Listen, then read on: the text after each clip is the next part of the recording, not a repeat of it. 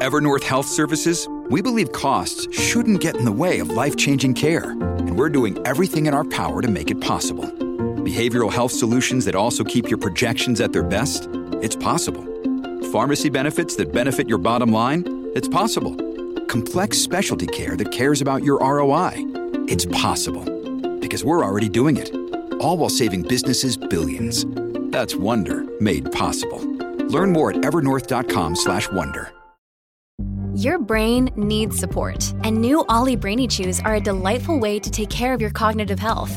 Made with scientifically backed ingredients like Thai ginger, L-theanine, and caffeine, Brainy Chews support healthy brain function and help you find your focus, stay chill, or get energized. Be kind to your mind and get these nootropic chews at olly.com. That's O L L Y.com. These statements have not been evaluated by the Food and Drug Administration. This product is not intended to diagnose, treat, cure, or prevent any disease.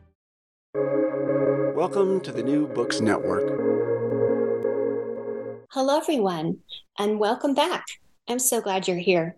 This is the Academic Life Podcast, and I'm your host, Dr. Christina Gessler. Today, we're joined by Dr. Michelle Boyd, who's going to share her book, Becoming the Writer You Already Are.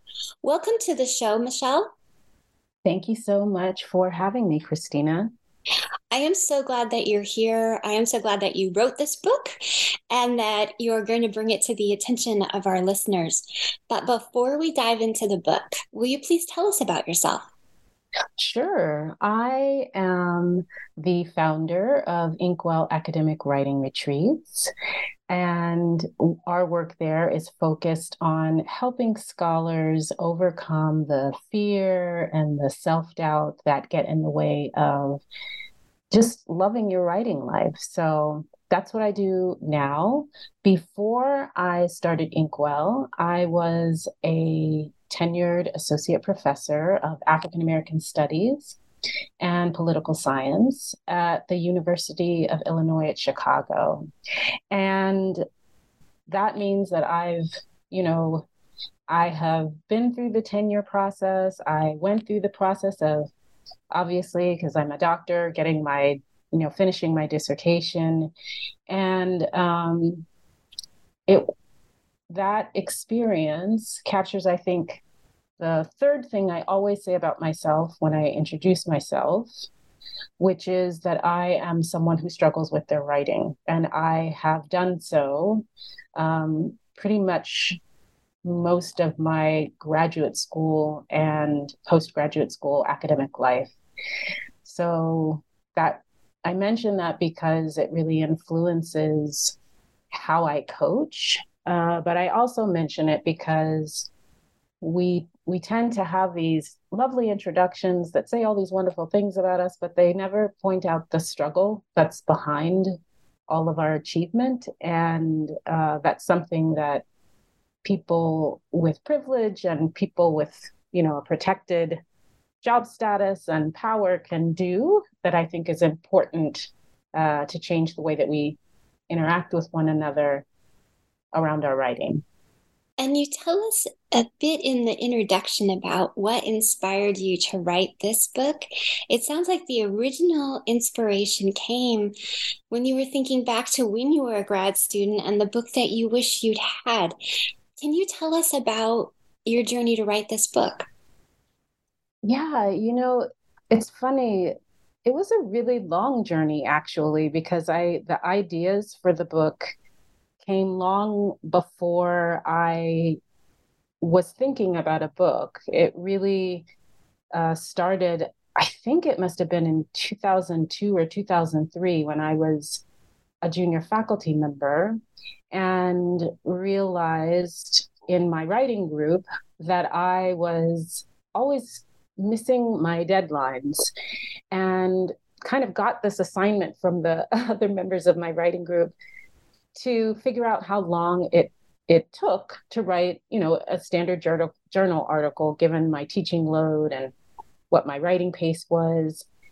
And in trying to answer that question, I just sort of naturally started elaborating this vision of you know what is actually a draft for me when i'm trying to figure out how long it takes to write a draft? What what do i mean by draft? Because we mean different things. And what are the stages of a draft. And I began thinking of those stages as akin to the process of having a baby, you know, get, getting pregnant and having a baby. And so it really was a very uh, personal exercise that I was doing to try to understand my own writing. And it wasn't until, and, and it was very fruitful. It helped me see some of the things that were part of the process of writing, but that I didn't uh, tend to think about or think we're going to take up time when they actually took quite a lot of time. So uh, that really was for my own use. And it wasn't until after I had gotten tenure and I was thinking about, okay, you know, what what do I really want to do now that I have, you know, hit all the benchmarks and I've done what was required of me and I was thinking a lot about the craft of writing. I was reading a lot about the craft and the process. Um, and I I just saw all this literature that sort of showed that all of the struggles that I'd gone through were very well understood by people who study writing. Um, and I was I was pretty frustrated by that and and wondering, you know, where had they been my whole entire academic life? Um, and so that's sort of how the book began. I had this set of things I'd come to understand, and then I had this this set of literature that that that really shined a light on what it was that I had been experiencing, and um, the two came together in this book. That was sort of, you know, it was kind of unexpected, actually. You tell us that the book is not a writer's guide, but a writer's companion. Mm. Do you want to share that distinction with us? Yes, and you know, I I'm glad you asked about this because this was actually something that I did not realize on my own. It's something that was pointed out to me um, in the last set of reviews that I received from the press, and it's helpful to know that when you publish a book with Sage, they get a lot of reviews. So the I, I'm almost certain that the number of reviewers I had for the proposal um, I think it was 10 people, which I found completely overwhelming at the time. And there were seven reviewers um, who gave me feedback in the last draft that I submitted. And one of them said that this was their experience of the book, that, that when they were reading it, it felt like um, they were being you know that they had a companion but they also pointed out to me things that they thought that i could do differently to really strengthen that part of the book or that i guess that experience of the book. And when i read that it it was the strangest thing. It was as though the person articulated something that i i'd wanted to do but hadn't clearly conceived on my own. Um, and once they pointed it out to me, then I was able to go back to the revisions and really reread everything while asking myself the question is this paragraph, is this section, is this chapter accompanying the reader? Or is it telling the reader what to do, which I never ever want to be doing? So I really appreciated that because I was intimidated by the number of reviews I received. And it really changed my experience to see, to remember that reviewers, when they are reviewing professionally and appropriately, can really help you see your book in ways that you are not able to see on your own because you're too close to it.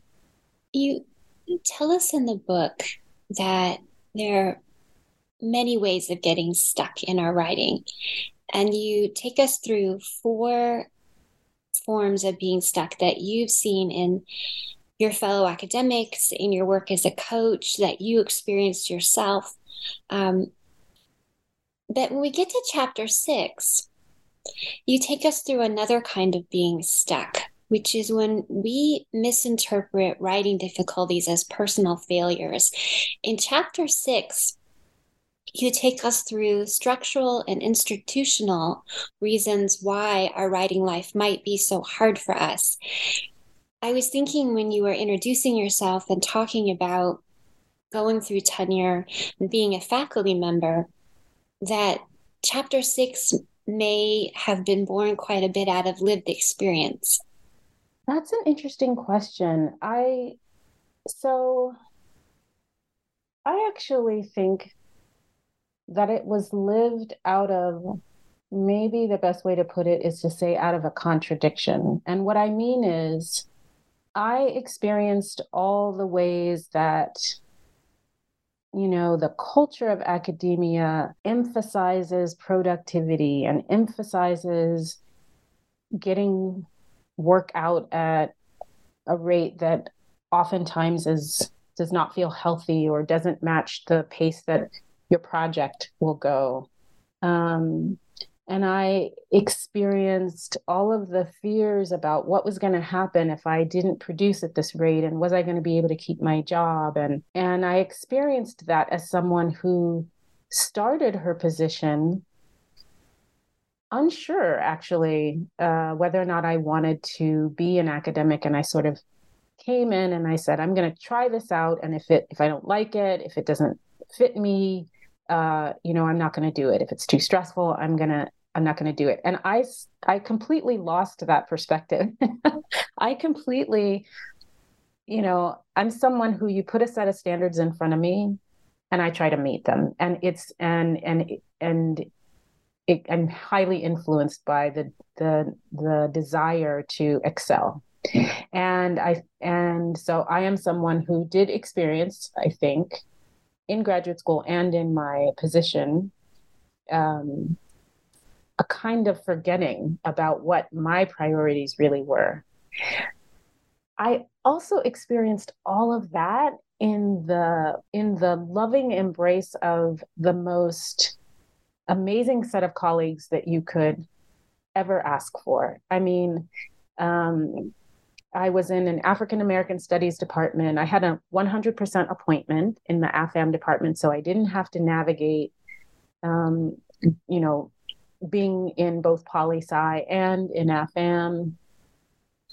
The department was full of, and still is full of, a set of scholars who just do amazing work. They're activists, they're scholars, um, they have full and beautiful lives outside of the work that they do. And they were deeply committed to protecting and mentoring junior faculty. And so I say all that to say, one, I often forget to, I often forget that when people hear me talk about this, that it might seem like this is a veiled criticism of my department or my colleagues, when it's not actually. I'm actually pointing out that you can be surrounded by people who support you and you can be in a very um, protected environment.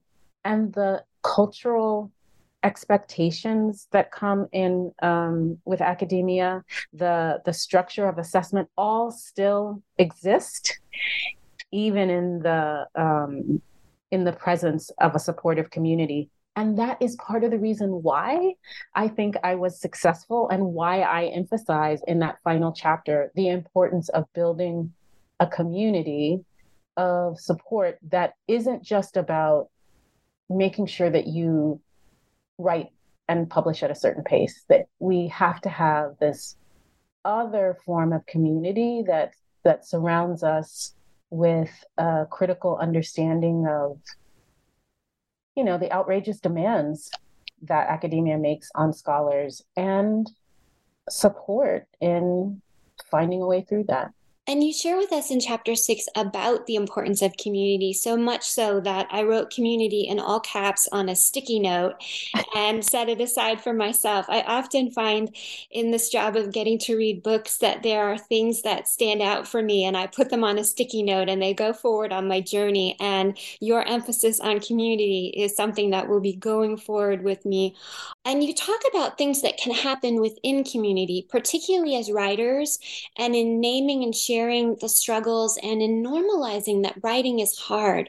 Do you want to talk about how, when we come together as a writing community and with a like minded purpose, we can name some of these struggles and take them out of being oh it must be just me i must not be the writer i thought i was and into this is how we go on this journey yeah, so I know that community is a word that a lot of writing coaches talk about, and um, that if you are an academic who's searching for some solutions, you probably hear about this a lot. And um, typically, the kind of community that scholars hear most about is an accountability community, where the idea is that you share what you are planning to do, planning to get done um, with a group of people who are supportive and um, who are maybe in you know your same situation. And you all go off and do your work and then you you meet regularly to share the extent to which you were able to achieve what you wanted to achieve. And this is a great strategy. Um, it's something that has only become popular right over the maybe last 10 15 years of um, of you know conversations about writing. And it's i think very helpful when your entire focus is on getting things done. I have also found that when scholars are struggling with fears or self-doubt when they're struggling with a strong sense of isolation that um, gives them the impression that they are the only people who are struggling with whatever is in their way with their writing. There's a different kind of community that can um, can be helpful around those particular issues. And I don't know if I actually use this word in the book, but the way that I have come to think about it is that it is a community of accompaniment, that we are standing alongside one another as we go through the actual experience of writing. And I suggest that one of the nice things about accompanying one another in this way is that we can develop uh, what is what's referred to as oppositional consciousness. And this is just uh, an awareness that the conditions that we're facing are, are problematic, that they're unjust, and developing a concurrent kind of commitment to changing those conditions. Now, I am borrowing this concept from social movement theory. So I think it's important to to point out that I, I don't think that academics who are trying to get their writing done are one to one equal to uh, civil rights activists, for example, right? That's not my point. My point is that this idea of oppositional consciousness and its four components really captures a lot of what I started to see scholars who had come to see their writing situation differently, come to rely on their process, and really change their relationship to writing so that they weren't so intimidated by it and didn't feel like there were so few few possibilities for them. So just to say very briefly the the four components of this kind of oppositional writer's consciousness are being clear that you're a writer, having an identity as a writer, and understanding that as separate from your identity as a scholar or researcher or teacher. Um, that's the first component. The second is being able to clearly identify what is the unfair, uneven element of the situation that you're in as a writer, uh, the, the conditions that you face as someone trying to get their writing done. Um, the third component is literally just refusing to comply with those conditions, which, you know, I'm, I'm, going through these briefly, but this is very difficult. This is not something that comes easily uh, when you're under pressure um, to get things out when you're worried about tenure, when you think you're not going to get full and there's no other way to get a promotion. Um, so refusing to comply is a pretty, it, it, it's three short, easy words, but quite difficult for us. Um, and then a fourth component is seeing shared struggle. And part of what happens when we don't just come back to a community and account to them after the writing is over, but when we actually write together, when we write and reflect together, when we share those reflections with one another, when we engage in social writing, is that those uh, four components of oppositional consciousness are much are are likely to occur. I have seen them occur uh, quite a lot in the forms of of writing community that I'm talking about. And I I guess I should say that that process, the coming together and writing and then reflecting on the writing together is what many scholars refer to as social writing. And there are lots of forms of social writing. Obviously, the one that I'm most enthusiastic about is retreat writing, because that's what happens when we come together as a group.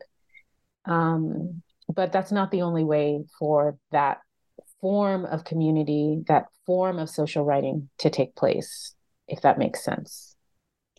It does. I'm also a fan of um, writing retreats and the process that can happen. Um, one of the things you tell us early on in the book is that you at one point were looking back at your own journals. They were old journals from long ago, and you were shocked to discover that there was a time in your life when you still loved writing.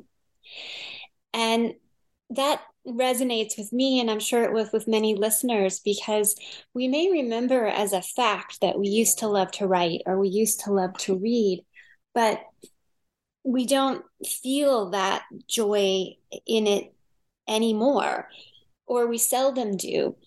And throughout the book, you let us know that writing is a process. It will have challenges. What you want is for those challenges not to derail us anymore. And you, you name various forms of being stuck that we can go through. Um, one is not writing at all, one is side writing, which you call work procrastination. I love that way of thinking about it.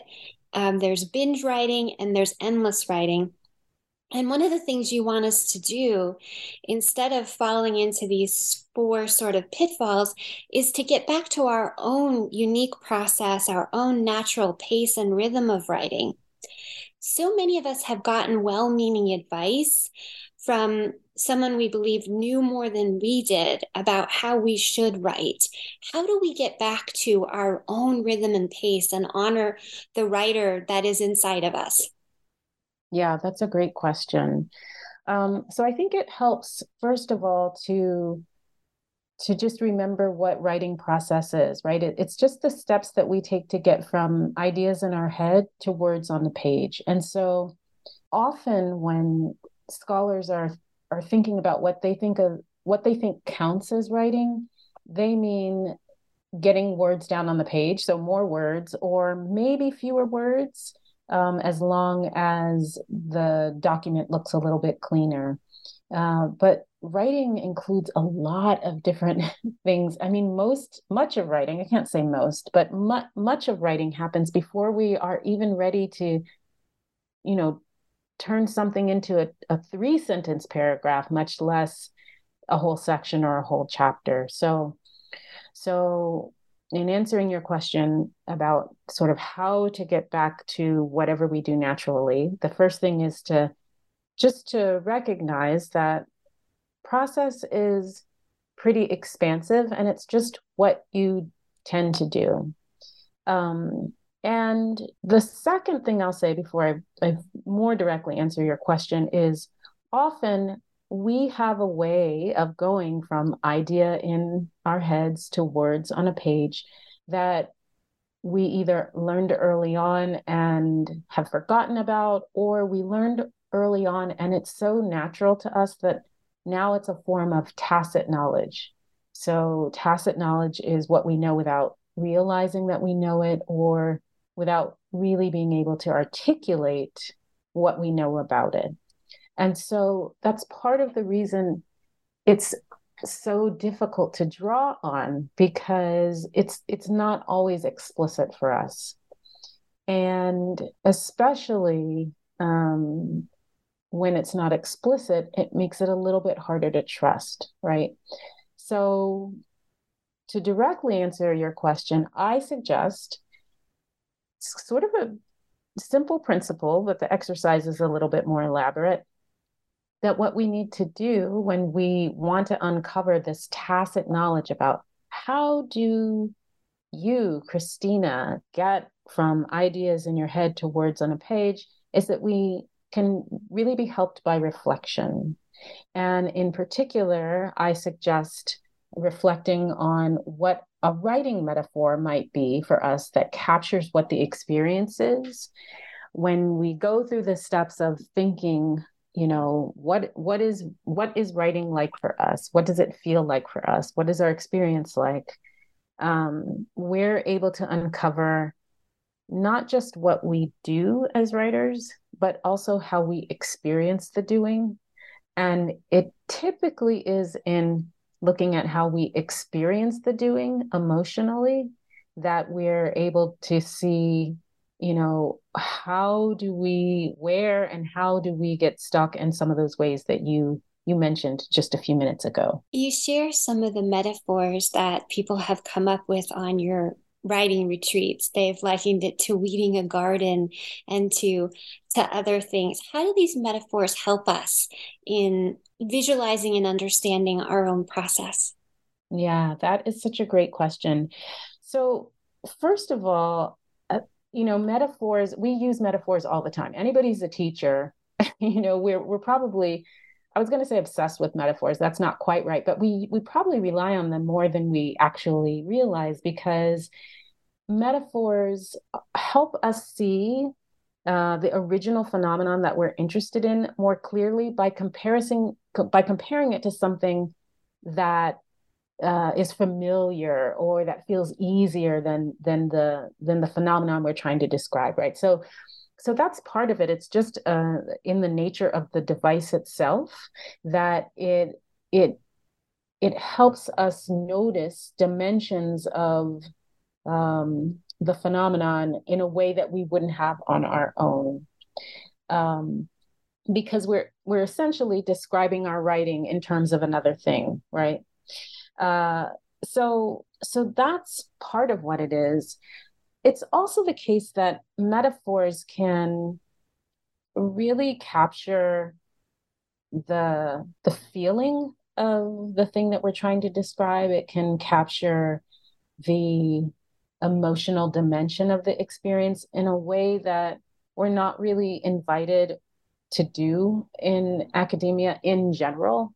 Uh, that's you know talking about emotions and and accepting that they are a part of both the research and the writing process. That's just not something that's part of uh, you know academic professional culture, and so it just gives you a space to recognize the technical dimensions. You know, when I first write you know an idea down maybe i outline it or maybe i mind map it right? So those are the technical dimensions but it also gives us this opportunity to look into okay uh, that comes really easily for me but when i get to the place where i have to translate that outline into prose oh i notice that actually that's the moment when i start checking to see what's going on on TikTok, or um, all of a sudden I have this urgent need to get the dishes done, or whatever it is that we do uh, when we're a little bit afraid and worried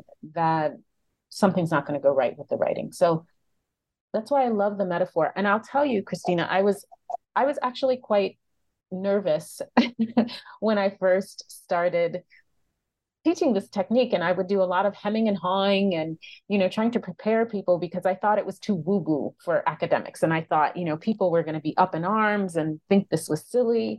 And of course, exactly the opposite has happened, which is I, I you know, I think people really enjoy it. It's kind of fun and it's also really fruitful and it reveals things they're not expecting. So, um, if anything, now I have to warn people instead of trying to, you know, soothe myself and and explain away why I think it's legit to ask people to, you know, examine their writing metaphor. I now have to prep people and say, you know, this may bring up a lot of feelings. So know that that happens, know that it's okay. You're not doing it wrong, you're actually probably doing it right. Uh, because it really it can really be something that touches people in a way that they they're not prepared for. You tell us in the book that writing chaos is a natural part of writing. You also let us know that struggling comes with the territory. In various places in the book, you name what some of the core fears are. Um, one is that we are afraid we're falling too far behind, another is that we're afraid we're getting it wrong. Um, so there is an emotional component to the book, and there's a catharsis in having you be the one to lay out the fears for us. We don't have to say, Why am I afraid? You've laid it right. You've told the truth right there on the page for us. Um, and for me, that was a frankness that sometimes isn't in other writing companions or writing guides. Um, was part of your work with the retreats what helped you know that it was important to point writers towards looking at their feelings as they work? Yeah you know it's funny. So when i when i first wrote my own writing metaphor um that was not a part of the metaphor. Trying to explore feelings was not something i was even thinking about. And then and as i said that was when i was a junior faculty member and then when I first started teaching this strategy, when I had just started Inkwell in 2015, I think, 2015, 2016, I think was the first time I taught it. I don't think I was focused on that then either. But one, it kept coming up when I taught this particular workshop. And so that was the first time I saw that there was something missing. And then in 2017, um, I had been leading Inkwell for a couple years. And when I first started, I would give individual coaching to each person who came to the retreat. And I, I'm pretty certain I did it for an hour every single day of the five day retreat. And when I say that now, it sounds so ridiculous because what I quickly realized was that was exhausting, that I was urging scholars to be mindful of their energy, to not work too long. But I hadn't realized that when I when I set up a schedule like this for our week long retreats, I was essentially, because we were all eating our meals together, and I was doing all this coaching, I was working a 12 hour day. And I, the reason I began with that model is because I started leading writing retreats when I was still a faculty member and we did them on campus. So you know uh, people would come in in the morning and leave in the evening. We weren't eating all our meals together. You know i was going home at the end of the night and so it wasn't as taxing. And then when I started doing it when we were away in a remote location and sharing all our meals, you know, it took me a couple years to realize, oh, wait, this is unsustainable. I can't do this. So I say all that to say, in 2017, I changed the format of the retreats and I instead held a workshop in the beginning of the day everyone goes and writes. We still eat all our meals together because we love each other, because everybody comes to in Inkwell Retreat is great. And then um, at the end of the day, there's also another coaching session. And so I was terrified to do this because I was spending so much time having individual conversations with people who really felt uncomfortable and afraid to expose themselves to others.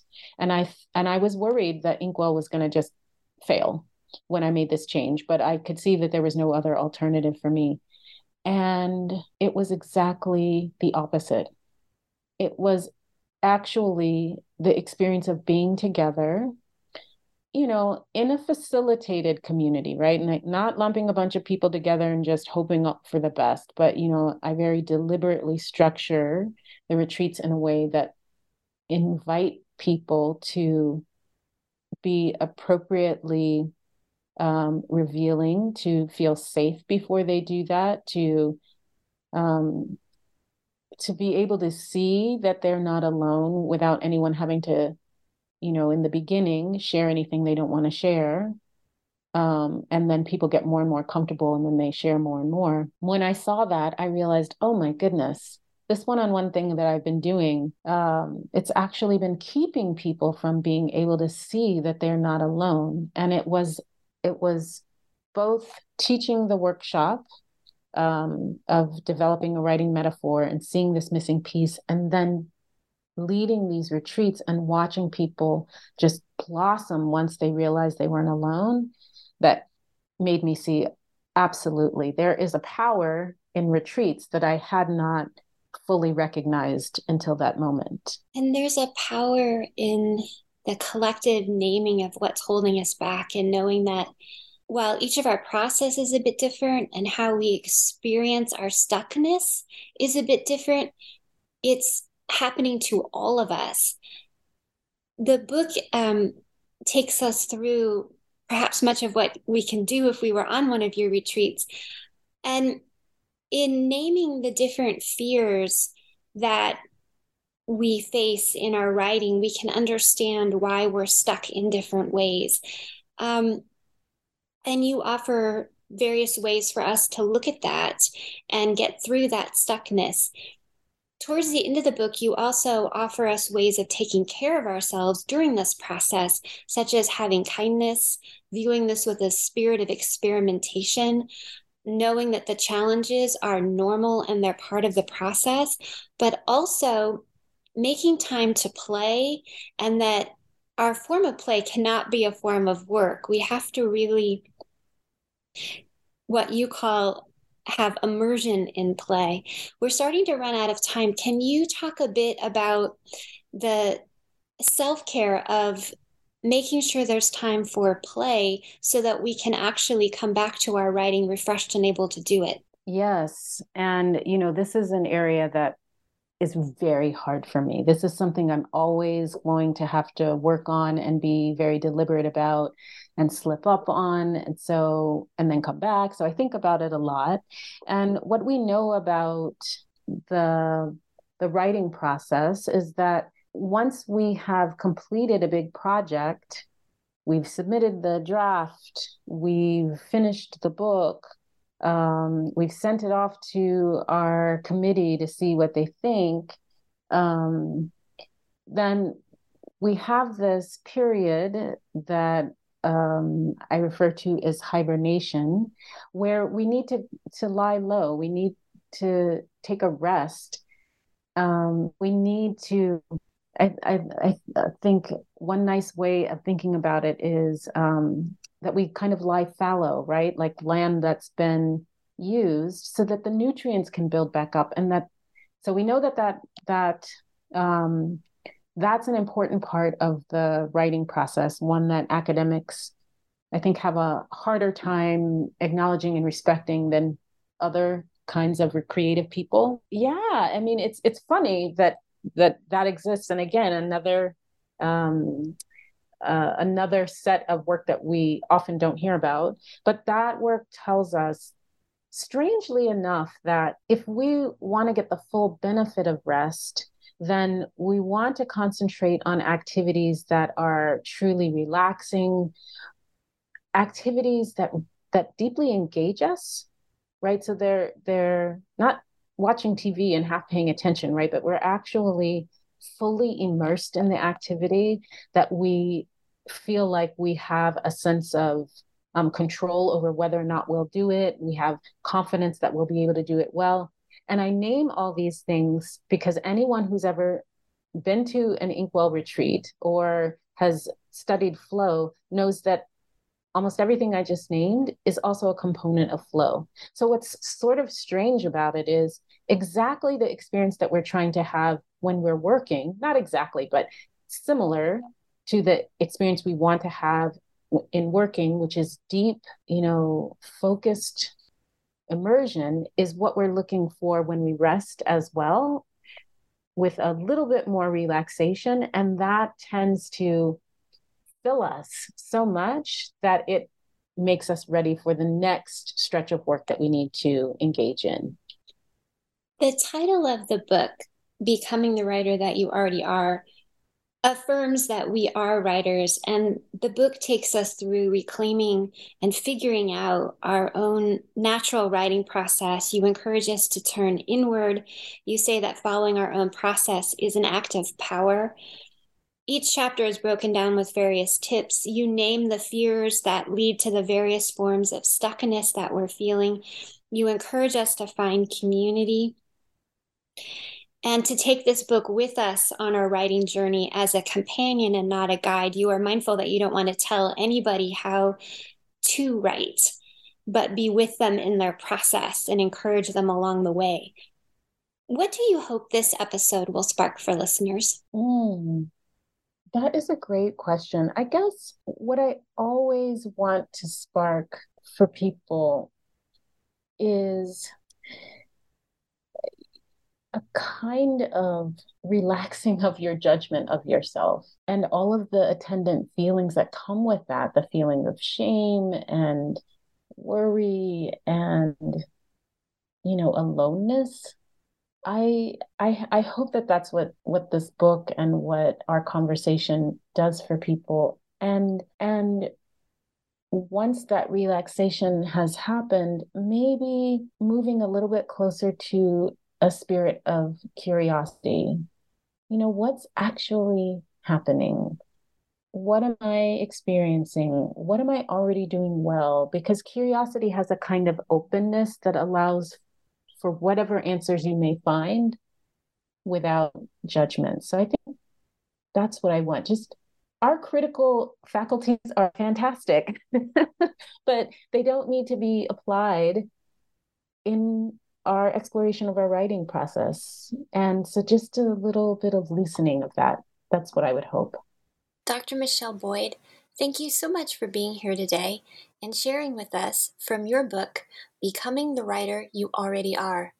I'm Dr. Christina Gessler, and you've been listening to The Academic Life. This is the podcast for your academic journey and beyond. I hope you will please join us again.